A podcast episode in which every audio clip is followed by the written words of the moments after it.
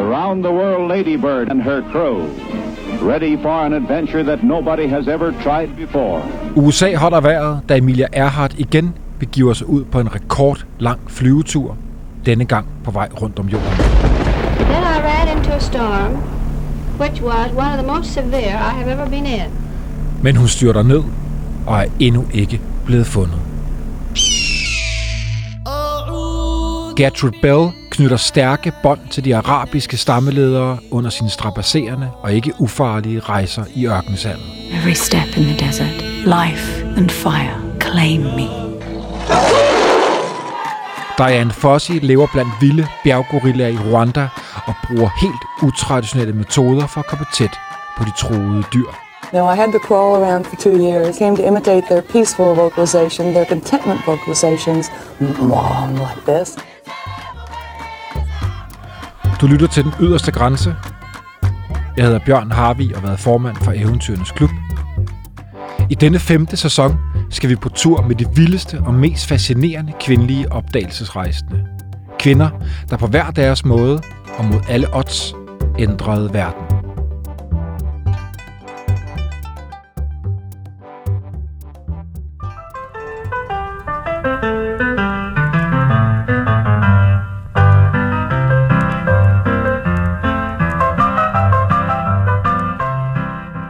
Dag optager vi den yderste grænse på en noget anderledes måde, end vi plejer.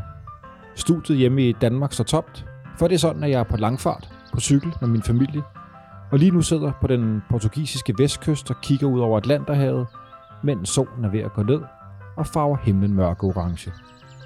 Derovre på den anden side af det store blå ocean er solen netop stået op, og her sidder min gode ven og kammerat i Eventyrenes Klub, Tore Grønne, som jeg har haft den store fornøjelse af at rejse sammen med på cykel rundt i Libanon. Er der forbindelse, Thor? Det kan du tro, der er. Hej Bjørn. Ah, hvor er det godt at høre. Thor, fortæl, hvor du befinder Ja. dig. Jamen, jeg sidder i San Clemente, som er en lille by på kysten i det sydlige Kalifornien mellem Los Angeles og, øhm, og San Diego. Hjemme ved min øh, kammerat Max, som jeg selv har cyklet rundt med, og som for nylig har krydset Baikalsøen øh, om vinteren hen over isen, og også cyklet rundt i Himalaya. Han har et lille, et lille lydsetup, som jeg har fået lov til at låne. Så her sidder jeg med udsigt til, øh, til Palmer og Stillehav, og er klar til at tale. Og jeg er så glad for, at du er med, Thor. Og øh, nu håber vi på, at det fungerer, selvom vi sidder med ja, den halve verden mellem os. Det går vi ud fra, det gør. Thor, du er journalist og forfatter til daglig, chefredaktør på Opdag Verden, og har rejst mere end 50.000 km på cykel, blandt andet fra Kina og hjem til Viborg. Du er desuden formentlig den i Danmark, der ved mest om danske og udenlandske verdenscyklister. Altså folk, der vælger at rejse på jernhesten, og som selv tegner stregerne på kortet, hvilket du faktisk pt. er ved at skrive en bog om. Det er en af dem, vi skal tale om i dag. Den første kvinde, der rejste jorden rundt på cykel. Lettisk-amerikanske Annie Cohen Chupowski, bedre kendt som Anne, Anne Londonderry, rejste i 1894-95 jorden rundt på cykel. Annie, der om nogen formåede at iscenesætte sig selv, og blev en mediestjerne, hvor end hun kom frem. Hæng med, for i dag skal vi stifte bekendtskab med en ekstraordinær kvinde, der på alle måder nedbrød forestillingen om, hvad var der muligt for kvinder i hendes samtid. Annie var en entertainer og en storyteller, og hun lod ikke sandheden stå i vejen for den gode historie. Men hvad var det, der gjorde hende så ekstraordinær, og hvorfor er hun ja, mere eller mindre helt glemt i dag? Det og meget mere skal vi snakke om nu.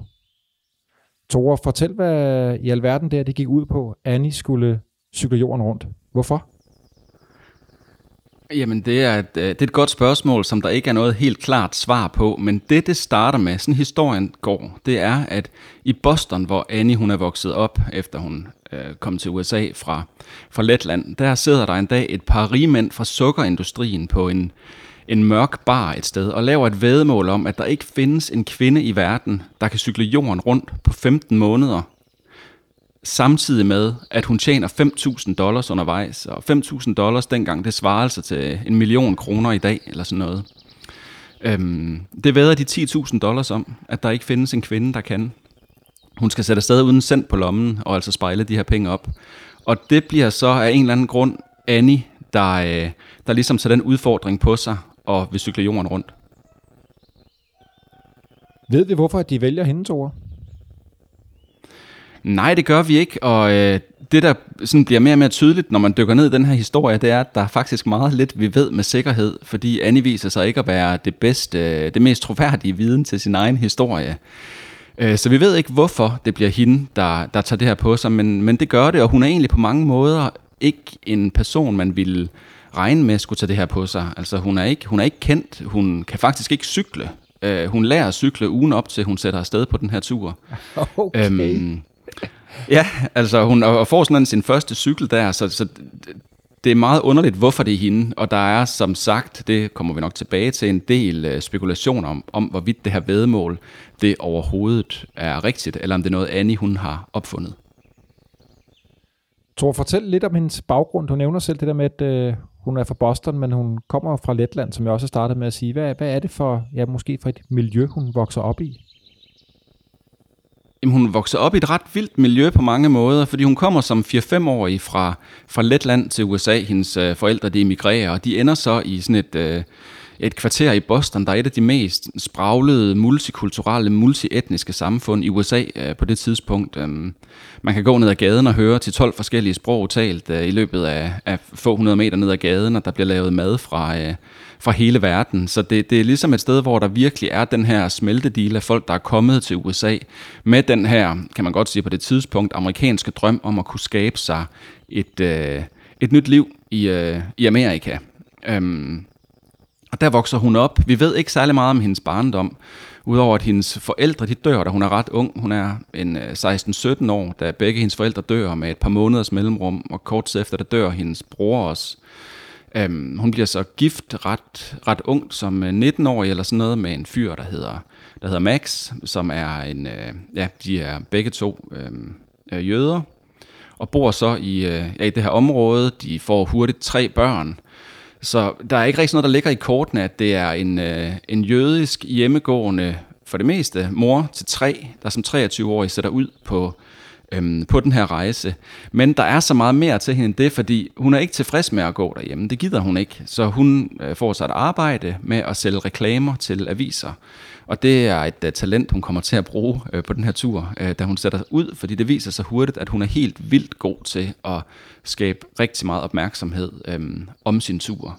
Um, og turen, den bliver jo så også, op, ja, opmærksomheden, den, den bliver vild omkring det, og der ligger nemlig der ligger flere vilde historier i det, for der er historien om Annie, men hele det vademål her, som, øhm, som hun præsenterer for omverdenen, inden hun tager afsted, og det er de her to rige mænd. Øh, der ligger en, en, en ekstra historie i det, som spiller en stor rolle på det tidspunkt, fordi man skal huske, det her det er 1890'erne, hvor øh, kvindernes rolle, det er altså at være derhjemme, det er at lave mad, og det er at passe børn. Øhm, det er ligesom den klassiske viktorianske kvinde, der går rundt i de her lange kjoler med korset, og egentlig på mange måder ikke skal have nogen personlige ambitioner. Hun skal ligesom være der for sin mand og familien, og det er det. Øhm, så der ligger hele den historie i det også, at, altså, at det er en kvinde, der skal gøre de her ting. Der har været 10 år tidligere cirka, er der den første mand, der har cyklet jorden rundt. Thomas Stevens der brugte to og et halvt år på at cykle jorden rundt på en væltepeter. Øh, fordi det var den type cykel, man havde der. Du ved, okay. den her cykel med et, øh, med et enormt stort forhjul, et meget lille baghjul, som jo var sådan en helt halsbrækkende øh, transportmiddel, fordi der var altså rigtig langt ned, hvis du, øh, hvis du faldt. Øh, og den var svær at komme op på, og så var den nærmest umulig at cykle på for kvinder, fordi at øh, de havde de her kjoler på. Øhm, I mellemtiden, der er der så blevet ja, opfundet det, der minder mere om en cykel, som vi kender dem i dag, og det er så sådan en, Annie skal sætte ud på, og ligesom gå imod, altså alle forestillinger om, hvad en, hvad en kvinde er, og hvad hun bør gøre, og hvilken rolle hun bør have i samfundet. Øhm, så der er både det med at cykle jorden rundt, men der er også et opgør mod, hvad en, øh, en god kvinde er.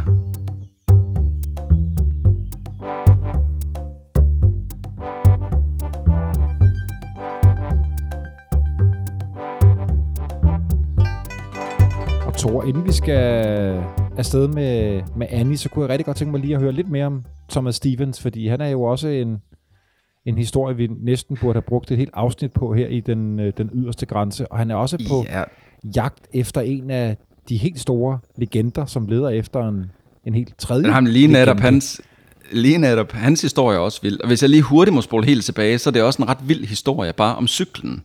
Øh, cyklen den blev opfundet i sådan noget 1815 eller sådan noget, efter der var et kæmpe vulkanudbrud i Indonesien, der gjorde, at der blev skudt en masse ting op i atmosfæren og lavet nogle vejrskift, der gjorde, at der blev madmangel over hele Europa. Øh, der var ikke nok heste til at udføre arbejde, så der var en tysk baron, baron von Dreisen, der var skovfode, der fandt på at sætte to hjul på en træstamme, og så bruge den som en løbecykel, der så blev forgængeren til cyklen. Så gik der et par årtier, inden der var øh, et eller andet geni, og man ved faktisk ikke helt, hvem det er, der fandt ud af at sætte pedaler på cyklen. Det udvikler sig så til den her væltepeter, som Thomas Stevens så i midt 1880'erne øhm, sætter ud for at cykle jorden rundt på, og cykler så, øhm, mener det er, at det er en 25.000 km jorden rundt eller sådan noget, og bliver en, altså en stjerne. Han bliver, øh, han bliver helt vildt kendt, og faktisk så kendt, som du også er inde på, at da øhm, Stanley er taget til Kongo for at lede efter Dr. Livingstone, og man har ikke hørt fra Stanley i lang tid, så er det Thomas Stevens, der bliver sendt til Kongo for at lede efter ham. Øhm, Ja, det er helt utroligt. Ja, det er, det er sjov krølle på, på den historie, ikke? Øh, Men det siger også noget om den samtid, at der er sådan på det tidspunkt, altså der, der foregår en globalisering. Øh, man kan lige pludselig rejse jorden rundt med, øh, altså der sejler øh, både mellem kontinenterne, der er jernbaner på tværs af kontinenterne, der er telegrafen, så du kan faktisk få nyhedshistorier jorden rundt på få timer. Og der er en enorm fascination af de her jorden rundt historier. Øh, Jules Verne skrev jorden rundt på, på 80 dage i øh, 1873, og der er Øh, Nelly Bly, en kvindelig journalist, der så rejser jorden rundt for at prøve at stikke den her fiktionelle rekord på 80 dage, og hun bliver en, altså en megastjerne i USA, og der bliver lavet et brætspil med hende. Så der er ligesom den her verden, der på en måde er blevet mindre på grund af globalisering, og der er en tørst efter de her historier om folk, der sætter ud for at rejse verden rundt. Og det er jo så endnu en ting, som Annie hun spiller ind i, at hun, hun, øh, altså hun forstår ligesom at læse sin, sin samtid. Hun vil gerne bryde ud af den her rolle som øh, sådan den her kvinde, der går derhjemme. Det, hun synes, det er døde kedeligt. Øh, om hun så opfinder det der vedmål, som der er mange, der tror, hun gør, øh, så forstår hun i hvert fald at spille ind i en, den her globaliserede verden, en fascination for jordomrejser. Hun spiller ind i det koncept, øh, der på det tidspunkt bliver kaldt øh, The New Woman, som er sådan en kvindefrigørelse, øh, feministisk bevægelse. Det her det er jo før kvinder har stemmeret, og, øh, og hvor ja, kvinder, som jeg sagde, det er egentlig forventet af dem, at de ikke rigtig har nogen personlige ambitioner. Og det spiller hun også ind i. Ved at have det her vedmål, så bliver der også, der er noget på spil for alle. Du kan have kvinder, der hæpper på hende. Du kan have de, øh, de gamle, tørre, triste mænd, der sidder og tænker, det er der ikke nogen kvinde, der kan gøre det der. Så da hun sætter ud, der har hun virkelig lagt op til, at her der er der ligesom en historie, der, er, der har det hele. Thomas Stevens gjorde det 10 år forinden, men han var en, øh, en stærk mand, og kan en 23-årig øh, skrøbelig kvinde sætte ud og gøre det samme. Og det skal også lige med, at på det her tidspunkt, altså, der er det så nyt, cykler, de boomer helt vildt. Der bliver solgt flere millioner cykler i USA i 1890'erne. Øh, for kvinderne, der går de faktisk så langt som nogle af de store kvinderettighedsforkæmper på det tidspunkt, og kalde det for en frihedsmaskine. Øhm, fordi det giver Wow. dem mulighed for at... Øh, ja, det giver dem mulighed for at komme ud af hjemmet. Normalt, der, bliver det, der skal de egentlig helst ekskorteres rundt af deres mand eller en eller anden mand. Men her kan de ligesom cykle rundt øh, og komme ud. Øhm, og øhm, Det hænger ved i dag, ja, Thor. det er ligesom... Frihedsmaskinen, ikke? Det burde vi jo Jamen, lige præcis. cykler. Jamen lige præcis, det er jo, for det kender vi jo til, Bjørn. Vi har cyklet rundt, og det er jo det, det er. Og det kræver ikke en masse penge at få en cykel, og der er bare frihed. Du kan dreje til højre og venstre lige når du vil, og fortsætte lidt lige ud, og så kan du ende med at cykle jorden rundt. Thor, ved vi noget om, hvad der sker øh, på dagen, da, da Annie drager afsted? Er det noget, folk snakker om inden det her, du, du nævner? De Ja, her det er to, øh, det, det, er det. Det er noget, og der bliver nævnt. Ja, det bliver nævnt i aviser, og, øh, og der er faktisk en stor, øh, altså sådan en officiel send Annie afsted øh, fra Boston, hvor hendes mand og børn så ikke er. Øh, og det lader til, at Annie sådan ret, øh, ja, nogle folk vil mene lidt skrupelløst, øh, efterlader dem, og de bliver overhovedet ikke en del af den historie, hun fortæller. Altså hun fortæller slet ikke, at hun er gift, og hun har de her tre børn. Men hun bliver sendt afsted fra Boston øh, på en cykel, på en Columbia-cykel, øhm, som er sådan en, øh, en cykel på øh, godt over 20 kilo, der, øh, Altså, der er et gear. Øh, den har godt nok en bremse, men der er ikke noget frihjul. Så det vil sige, at når du øh, kører ned ad bakke, så snorer de her pedaler rundt helt vildt. Øhm, og der er så okay. sådan nogle små... Ja nogle små støtter på, øh, på forkaften, hun kan sætte fødderne op på, men hun sætter jo altså ud i, øh, altså i øh, korset og stor, tyk kjole helt ned til anklerne, som, øh, som kvinder de burde gøre på det tidspunkt.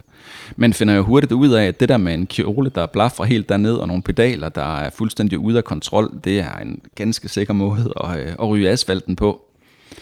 Øhm, det er også alt for varmt. Hun sætter afsted i juni. Hvis der er nogen, der har været i, altså i Boston eller i New York i juni, så der er altså rigtig varmt og fugtigt og hit. Øhm, så hun sætter afsted på den der tur og, og, og lider faktisk rimelig meget fra starten, fordi cyklen er for tung. Øhm, og hun sætter jo afsted uden nogen ting. Hun sætter jo afsted med, øh, uden penge på lommen, med et ekstra sæt tøj, og så ellers med en øh, pistol, hvor skaftet det er lavet af perlemor fordi det, øh, det skal hun bruge til at beskytte sig selv undervejs, ja, den pistol der. øhm, og hun, men det er jo ikke unormalt på det tidspunkt. Cyklet, hun har hverken cyklet eller brugt pistolen før, ikke? Nej, ingen jeg. af delene. Hun har lært at cykle en uge op til, og hun aner ikke, hvordan man bruger en pistol. Tror, det lyder jo helt absurd, at man har en pistol med på tur, men, men øh, jeg synes også, jeg husker, at nogle af de her danske verdenscyklister også gjorde det. Det var også sådan, der var en, en hel del danskere, der cyklede øh, afsted ud i verden der i, i start 20'erne. De havde, øh, de havde også pistoler med, de, i hvert fald nogle de af De havde også pistoler med. Altså, der er en historie om øh, Polycarpus Lindqvist, der cyklede afsted fra København i omkring 1830, og det var også med en pistol. Den blev konfiskeret i uh, Karachi af britterne, der var der på det tidspunkt, da han nåede dertil, det var han dybt farvet over, fordi hvordan i alverden skulle han kunne forsvare sig uden den. Thomas Stevens var også bevæbnet på sin, uh, jorden rundt tur, og ja, flere af de andre danskere, der cyklede i 20'erne, det var. De var også bevæbnet. Og man skal også tænke på USA på det tidspunkt, altså det var ikke rent Wild West, men det var altså stadig det vestlige USA, det var stadigvæk ret vildt på det tidspunkt, øhm, så det var, det var sådan meget standard, det var det, man gjorde.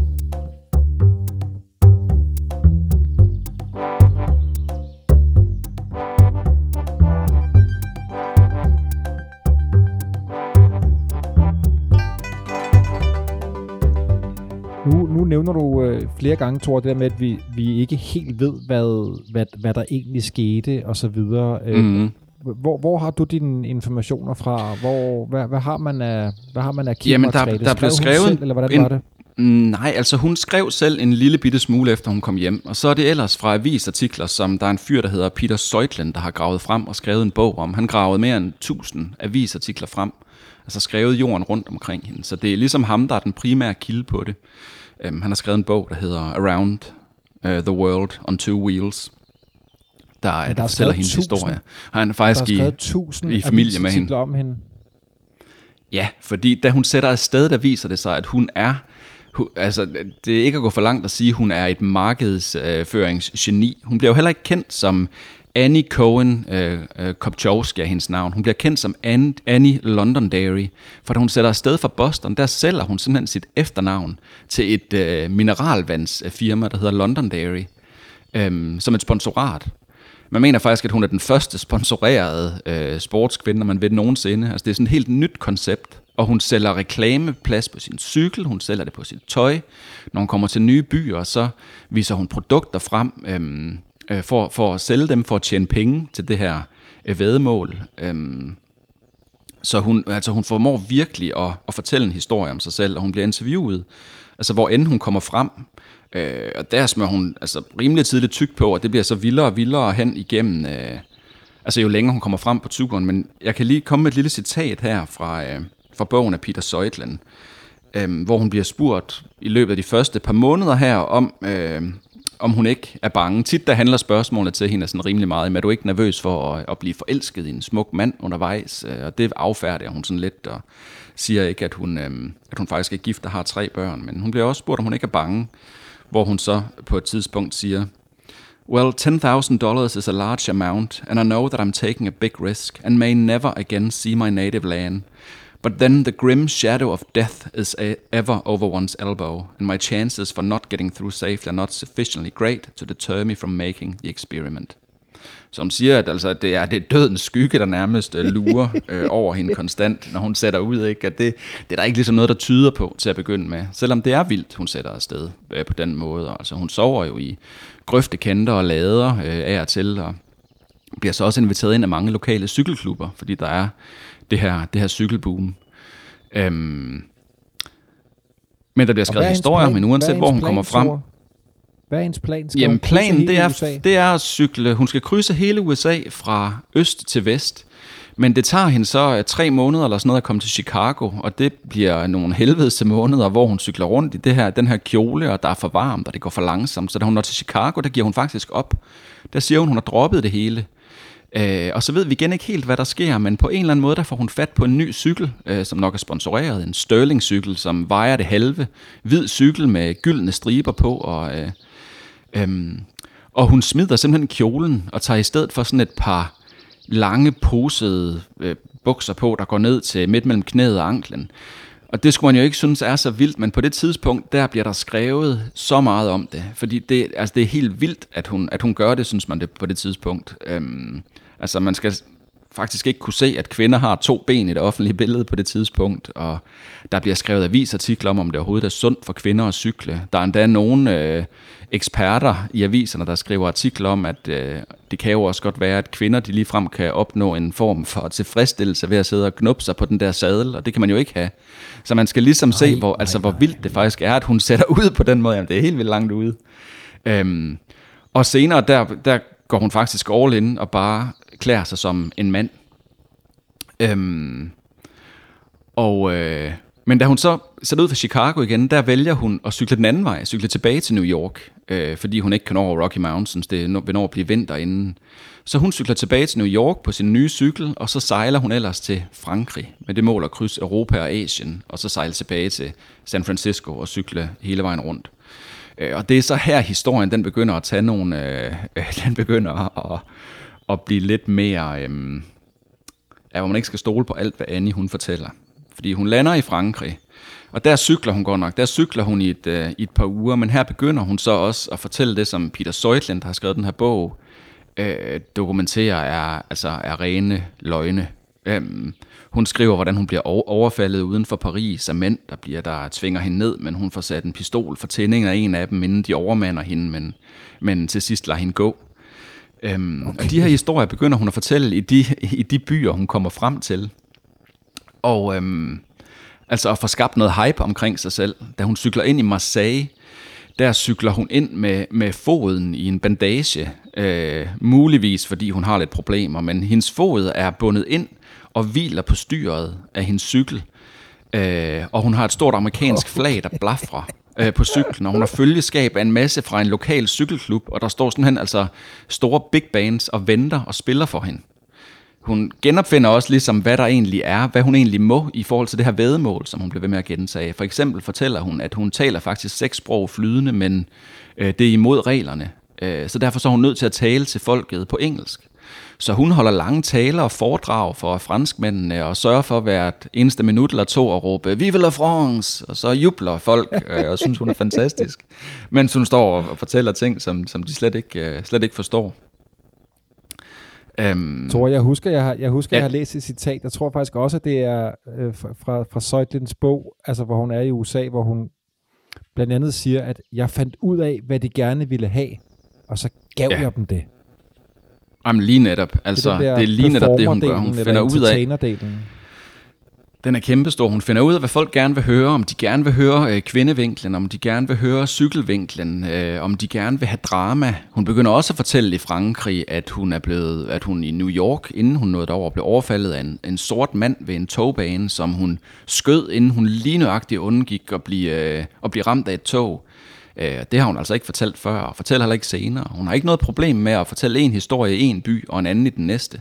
Altså hun fortæller også både, at hun er forældreløs, at hun har læst medicin på Harvard i tre år, at hun er revisor, at hun er arving til en stor formue, at hun øh, er medicinstuderende, der lever af at skære kadaver op. Øhm, altså hun ændrer historien løbende, alt efter hvad der lige øh, ja, passer hende bedst, og hvad folk gerne vil høre. Hvorfor tror du, hun gør og, det? Og øh, da hun så...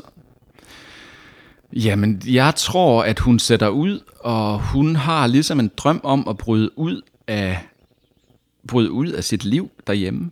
Så jeg tror, hun sætter ud og finder langsomt ud af, at hun kan slippe afsted med de her ting, og hun skaber simpelthen en ny person. Hun ligger ligesom Annie Cohen Kopchowski bag sig, og så opfinder hun hende her, Annie, øh, Londonderry, som bare er den her vilde karakter. Så jeg tror, hun, hun går ligesom i karakter, og, øh, og så går hun ellers bare all in.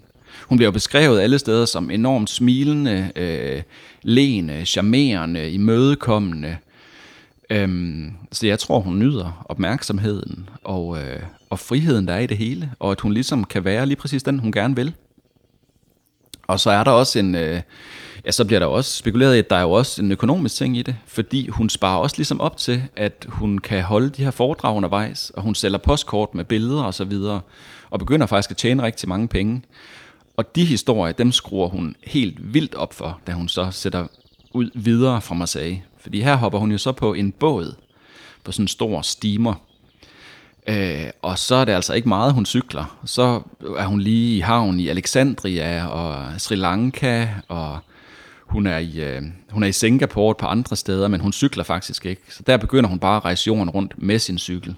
Men hun sender øh, telegrammer forud til aviserne, de byer, hun kommer. Nu kommer den verdensomcyklende Annie Londonderry til byen, øh, og hun bliver mødt af, af store folkemængder, og jeg er bands, der spiller og møder alle mulige mennesker. Øh, selvom hun ikke rigtig cykler mere.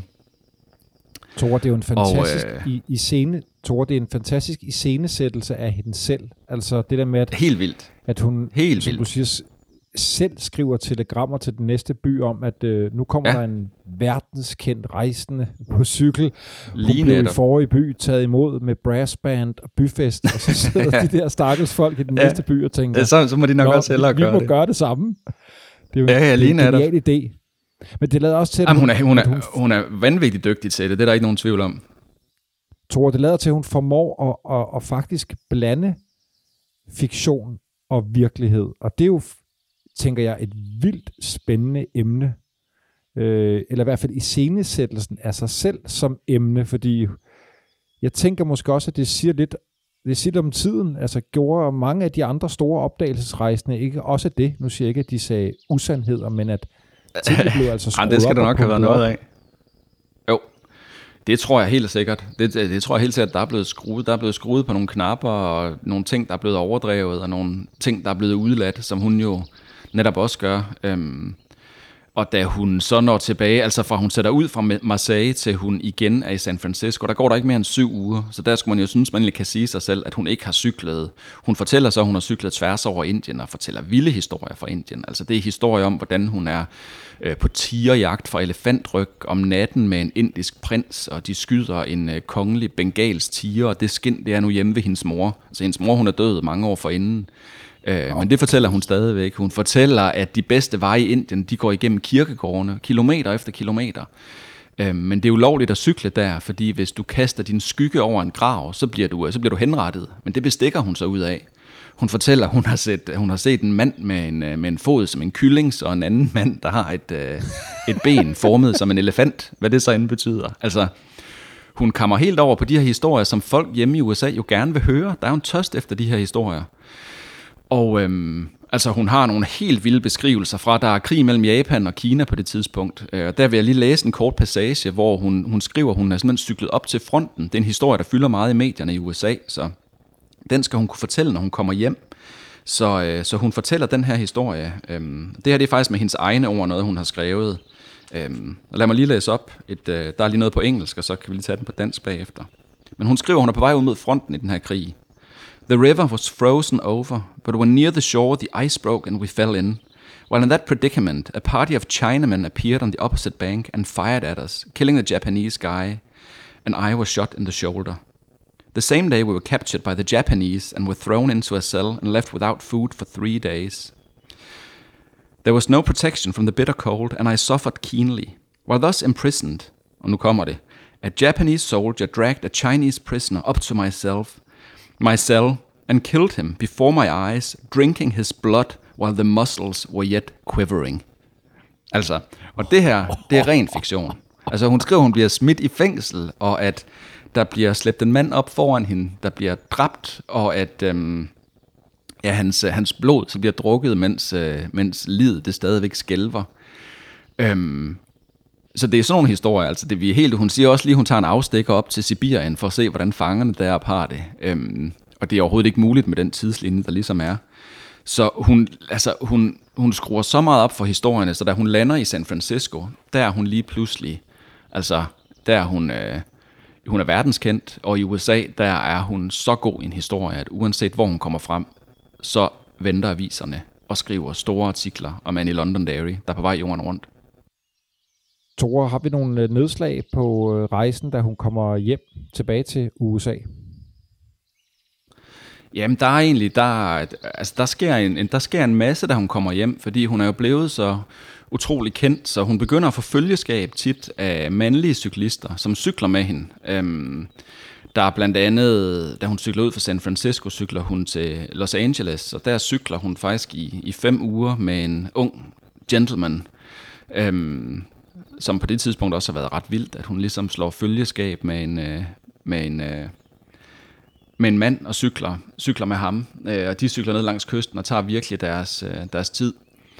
Og øh, da hun så når til, øh, til Los Angeles, der, sætter hun jo så, der skal hun jo så mod øst. Øhm, og det er her, hvor man også kan tale lidt om, at, at det kan godt være, at alt ikke var sandt, men hun gør faktisk nogle ret vilde ting. For derfra, der sætter hun sig ud for at cykle igennem altså ørkenerne i det sydlige Kalifornien. Og det er altså nogle, øh, det er altså nogle barske, barske områder. For det første, så på det her tidspunkt, altså Los Angeles, det er stadigvæk en by med 40.000 mennesker. Øhm, der, det, er, det er stadigvæk slutningen af det vilde vest herude. Øh, der sker ikke meget langs vejene, når hun kommer ind i ørkenen, og de der ørkener, der sætter hun altså stadig sidst på foråret i begyndelsen af sommeren. Øhm, jeg har selv ligget og cyklet rundt i de ørkener på det tidspunkt af året, og det er altså, du ved, det er altså 40-45 grader, og der er langt mellem vand og langt mellem skygge, men hun, hun kæmper sig igennem de her områder. Øhm, nogle gange i følgeskab med folk, nogle gange alene, nogle gange tager hun måske lidt et tog. Øhm, men, øh, øh, men hun formår at jeg komme mod øst stille og roligt, kommer til øh, Arizona, som på det tidspunkt ikke er en del af USA endnu. Hun kommer til El Paso, og der er der en meget sjov historie, der lidt siger noget om, hvad er det egentlig for en verden, hun stadigvæk cykler rundt i. Øhm, for da hun kommer her, der, der er rygtet om hende igen løbet forud. Altså folk ved, at Andy Londonderry, hun er på vej, og hun har oplevet alle de her vilde ting. På det her tidspunkt, der har hun fortalt historierne om, hvordan hun har været ved frontlinjen i krigen mellem Japan og Kina, og alle de vilde historier fra Indien, og fangelejre i Sibirien osv. Øh, så hun trækker altså fulde huse, når hun kommer til de her byer. Der bliver sat foredrag op. Hun bliver gerne i de større byer et par dage, hvor hun hun sælger souvenirer, og hun udstiller sin cykel, og hun øh, tager imod betaling for autografer og billeder. Og så holder hun så de her store foredrag, hvor hun virkelig, øh, altså i CDS, og, og skruer op for historierne. Der er en meget pussy lille krølle på det i, øh, i El Paso, hvor hun, hun holder et af de her foredrag, og det ved hun vist ikke engang selv, men en af tilhørende i salen, det er John Wesley Hardin, som er sådan en berygtet altså outlaw fra det gamle Vilde Vest. Og han er faktisk til hendes okay. foredrag, fordi han har brug for et alibi, fordi mens han sidder der, der har han hyret fire mænd til at slå en mand ihjel, fordi han er forelsket i mandens kone. Øhm, okay. Så det sker, mens hun er der. Så det er igen lidt tilbage det med at rejse med pistol og sådan noget. Altså, der, det er stadigvæk det vilde vest.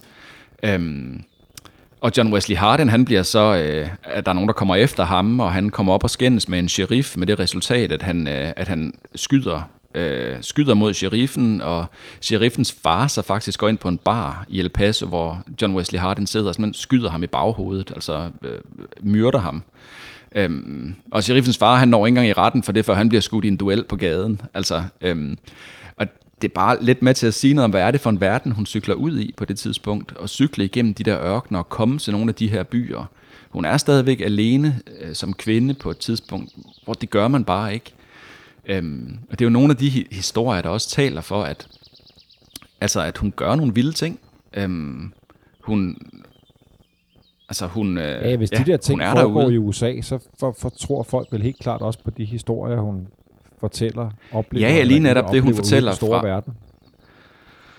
Helt sikkert. Øhm, og hun formår, ja, det er igen den der med, at hun formår jo at fortælle folk det, de gerne vil høre os. Altså så kommer hun til, jeg tror det er Nebraska, hun er i, hvor hun jo så fortæller alle, at øh, altså at Nebraska, det er, de, øh, det er de bedste mennesker, hun har mødt på hele sin jordomrejse. Det er de mest gæstfrie og de mest venlige.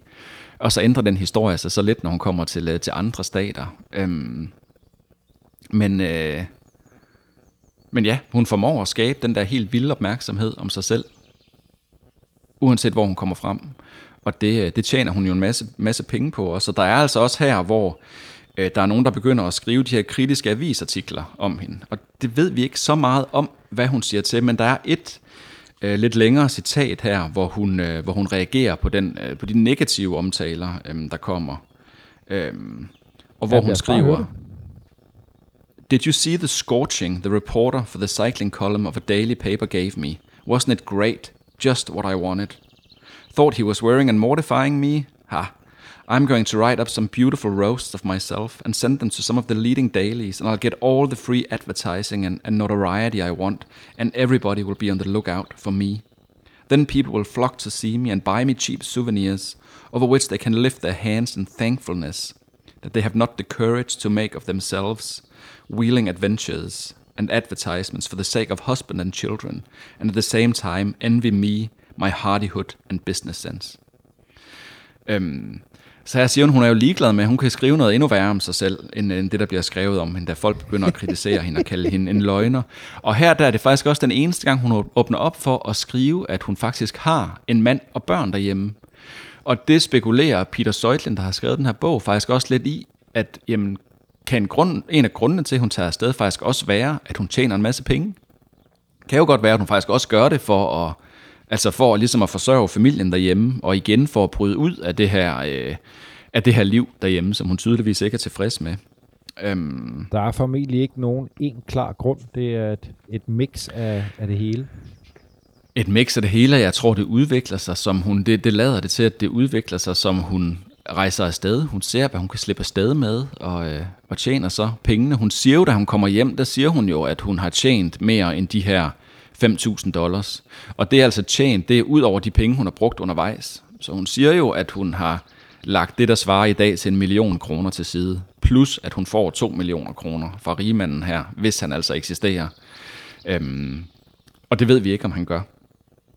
Der er nogen, der har spekuleret i på det tidspunkt, at øh, hele det her vedmål, det faktisk er opfundet af en anden ret farverig karakter, øh, Colonel Alexander Pope, som er ham, der øhm, stiftede Columbia-cykler.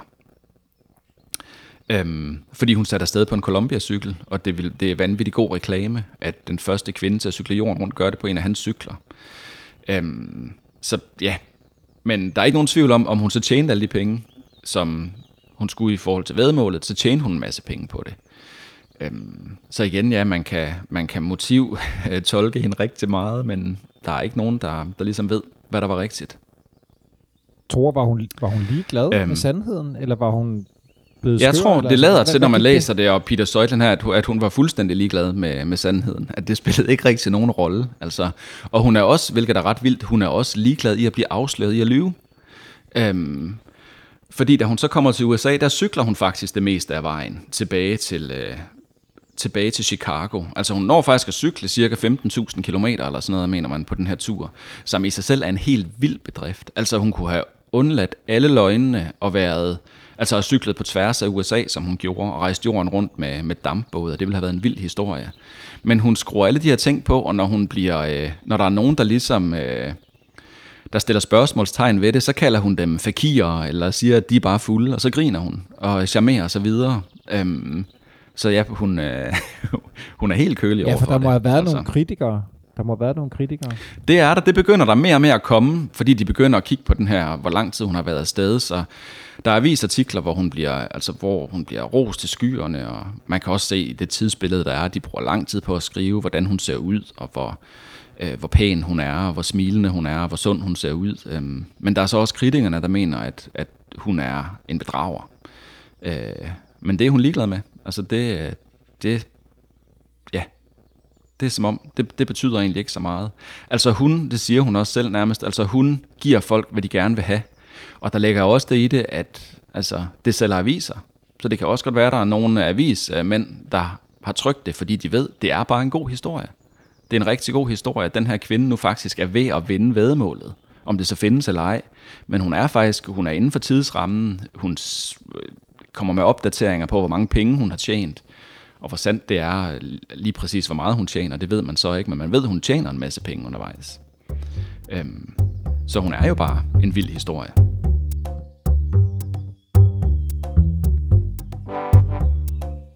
Tore, jeg startede med at introducere dig som en, der, der ved en hel del om, om de danske øh, verdenscyklister. Øh, hvem, Mhm. hvem var de? Er der nogle af dem, vi også burde øh, give lidt opmærksomhed?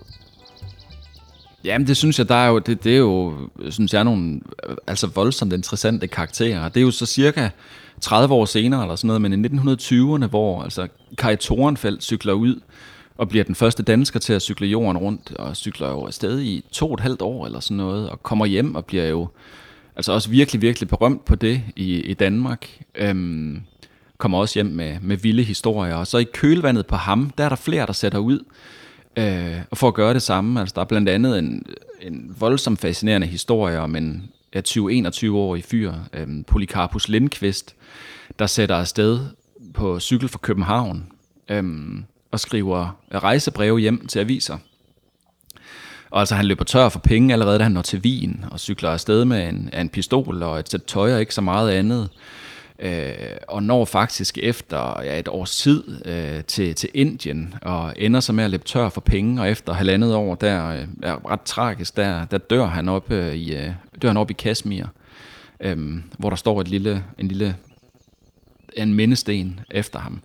Men der er en ja, del, der sætter ud efter, på det tidspunkt. Tore, bare lige en kommentar til den. Altså efter at Ja. Polycarpus, som har cyklet fra Danmark til, til Mhm. mm. det nordlige Indien, og har mødt selveste Henning Haslund Christensen, den store øh, Ja, danske ham møder han deroppe. som vi også har haft et afsnit med her i den yderste grænse. De møder hinanden der, Ja, lige netop. han dør. Det De møder hinanden, og Haslund Christensen skriver om ham senere, altså at han møder den unge, friske Polycarpus deroppe. Øhm, ja, og det, det ser man jo tit, altså, at, at de er at det er så stort med de her, der, der drager ud. Altså, Polycarpus, han bliver jo inviteret til at bo ved Maharaja i Indien, og øh, altså, de er virkelig verdensstjerner, øh, der sætter ud. Øh, Thomas Stevens, som vi har nævnt, altså den første mand, der cyklede jorden rundt, altså han overvintrer i Teheran på et tidspunkt, og der bor han simpelthen ved Shahen. Øh, altså, det, det er Shahen, der personligt inviterer ham til at bo ved sig. Øh, så det, altså, det er ret vildt på det tidspunkt, hvor de sætter ud, og nu ja, igen Polycarpus. Altså, jeg har cyklet det meste af den vej, han cyklede, så går nok øh, 70 år senere eller sådan noget, men jeg kan slet ikke forestille mig, hvordan det var at sætte ud på det tidspunkt. Altså, øhm, der er jo steder, de kommer frem, hvor folk de dårligt nok har set cykler før. Det skriver Annie for øvrigt også, at i Indien, der, der tror folk, at øh, hendes cykel det er en ond ånd, fordi de ikke ved, hvad de skal tro om den. Og det er jo nok en løgn, men det siger alligevel lidt om, altså hvor fremmed det er. Det har du sikkert også prøvet, Bjørn, at man kommer frem nogle af de her steder, hvor folk har ikke set en cykel med gear endnu. Og her taler vi altså for 20 år siden. Så være kommet for 100 til 130 år siden, det, det har bare været vildt. Øhm,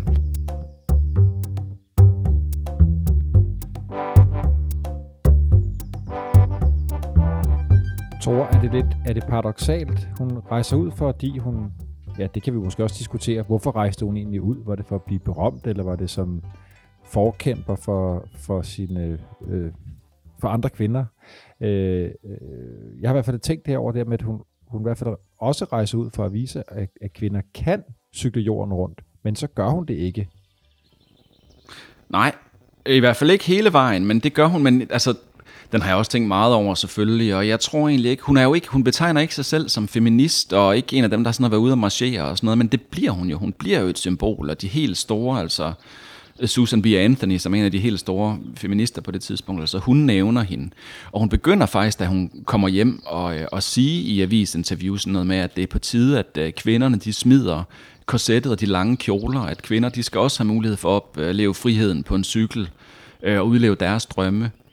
Øhm, så selvom der er en del løgn i det, så, så formår hun jo altså stadigvæk at skubbe ved nogle grænser og gøre noget, som bare er, er helt vildt på det tidspunkt. Altså som jeg sagde, hun kunne faktisk have droppet alle løgnene, og så ville hun stadigvæk have været en helt vild historie, men, øhm, men der bliver, bliver bare øh, altså, skruet helt vildt op for historierne. Der er, er masser af overfald, og selv når hun... muligheder, der er alle de muligheder. Altså hun, hun ender faktisk med at brække håndledet i et cykelstyrt, men selv der skruer hun op for historien, og i den næste by fortæller hun, at øh, hun er kørt ind i et pigtrådshegn, og så en dag senere fortæller hun, at det var en flok vilde grise, der øh, tvang hende af vejen. Altså selv når der sker noget, der egentlig er drama i sig selv, så, så fortæller hun forskellige historier om det.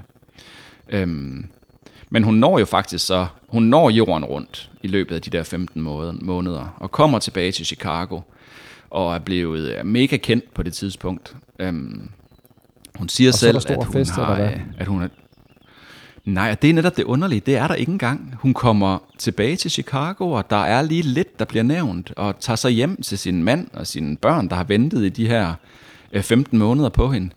Og så sker der bare ikke rigtig noget. Øhm, og det rigtig underlige, det er jo så, at hun bliver faktisk fuldstændig glemt.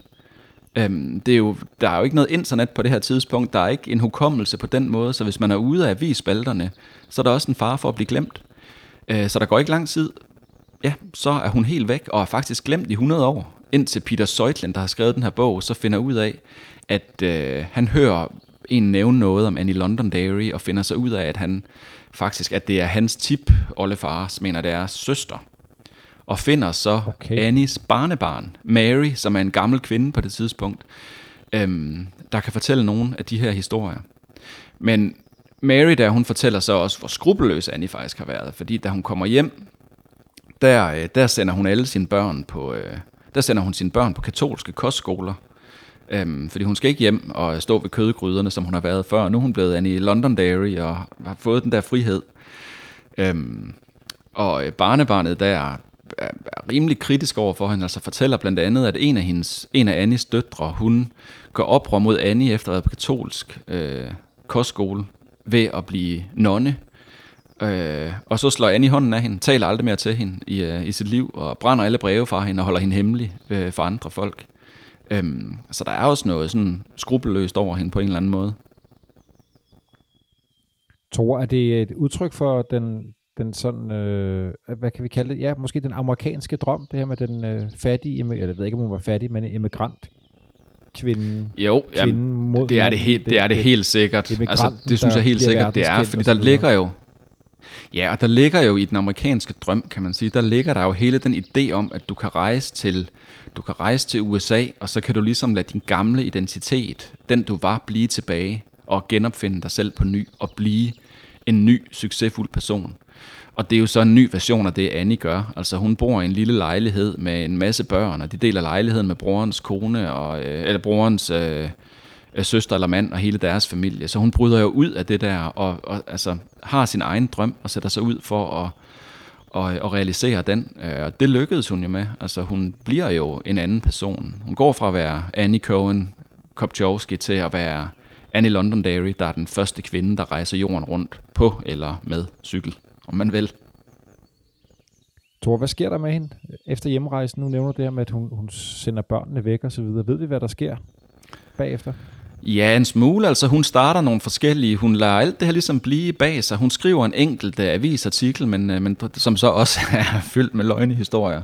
Men, uh, men hun starter nogle forskellige virksomheder og, uh, og bliver så ellers. Hun flytter til New York og bor med sin mand, indtil de bliver gamle. Og uh, jeg mister så kontakten med sin ene datter, og de andre børn, de bliver de er rimelig traumatiseret fra øh, en barndom på de der katolske kostskoler. Så hun, øh, ja, hun bor der til hun er gammel øh, og dør. Men fortæller så også Mary, øh, barnebarnet, der er vilde historier. Altså hun fortæller blandt andet en historie. Det siger lidt om, at altså hendes, hendes forhold til sandheden, det er ikke bare, når hun er ude som Andy Londonderry, men også derhjemme. For hun fortæller sit barnebarn, at hun havde en, en tvillingebror, øh, der døde efter et øh, slagsmål med faren, hvor han frøs ihjel på en flod.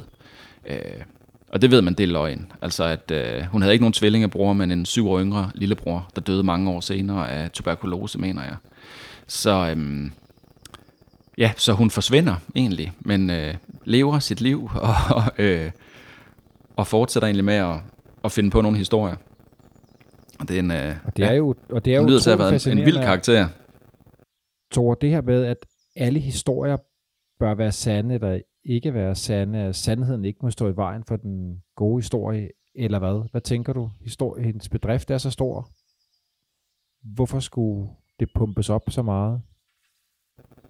Ja, det er et godt spørgsmål, hvorfor det skulle pumpes op, fordi hun bliver et forbillede for The New Woman, for den nye kvinde. Altså bare det, hun sætter ud på turen, og at hun gør det den påklædning, hun gør, det er en vild historie i sig selv. Øhm, og jeg er sikker på, at der er mange andre øh, store eventyr, der har pumpet op for, øh, altså skruet op for fortællingerne. Særligt på den tid, hvor det var ikke, man kunne ikke sidde derhjemme og faktatjekke det, kan man sige. Altså det var ligesom, man kunne fortælle historierne, og så måtte man tage det, ja, så måtte man tro på det. Øhm, jeg ved ikke, hvad der, hvad der fik hende til at, at skulle, uh, skulle skrue så meget op for hende, og det, uh, det er selvfølgelig lidt en skam, men det siger jo også noget, det fortæller jo også en historie om en, altså om, om en, om en kvinde, der bare var noget ud over det sædvanlige på en eller anden måde, og som, og som skabte den her, altså som han skriver et sted, Peter Søjtland, så løb hun ikke, hun øh, løb ikke hjemmefra for at, og, uh, at komme med i et cirkus. Hun gjorde sig selv til et cirkus, der rejste jorden rundt. Um, og det ligger der noget vildt fascinerende i. Hvad mener du, vi kan lære det her i dag, Thor? Kan vi lære noget? Det synes jeg sagtens. Altså, jeg synes, at man kan jo mest af alt lære, at, at øh, det kan være værd at gå imod de konventioner, der er, og at der vil altid være folk, der siger, at det bør du ikke, eller det, det må du ikke, eller, øh, eller det er for farligt. Øh, og det kan man sagtens trodse og sætte ud. Så på den måde synes jeg, det er ret forbilledeligt, at hun overhovedet sætter ud til at begynde med at gøre op med alle de her, de her normer og udfordre øhm, de konventioner, der er. Så det synes jeg sagtens, man kan lære noget af. Det vil man altid kunne lære noget af, og ikke bare tage, tage nogle af de her øh, på mange måder sociale konstruktioner for, for givet, men, øh, men, øh, men sætte nogle højere mål. Udleve sin drømme. Hvis det her det var hendes drøm, så har hun jo lykkedes med det meget godt. Det, øh, det kan man altid lære af, at man skal, øh, man skal gå efter sin drømme. Og så sagde du indledningsvis, at hun, øh, at hun er blevet glemt. Men nu er hun jo ved at blive øh, vækket til live igen. Der skulle gå øh, 100 år, så blev der skrevet en bog om hende. Der er så også blevet lavet en øh, dokumentarfilm Mm-hmm. om hende, hvor der er blevet skrevet en sang til hende. Jeg ved ikke, om det er sangen, men filmen hedder i hvert fald The New Woman, Annie Londonderry Chupovsky, og den synes jeg, vi skal slutte af med at høre det i dag, Tore. Så tusind tak, for du var med godt. i dag, og så kan vi øh, høre musikken derudaf. Jamen tusind tak for, at jeg måtte komme og fortælle.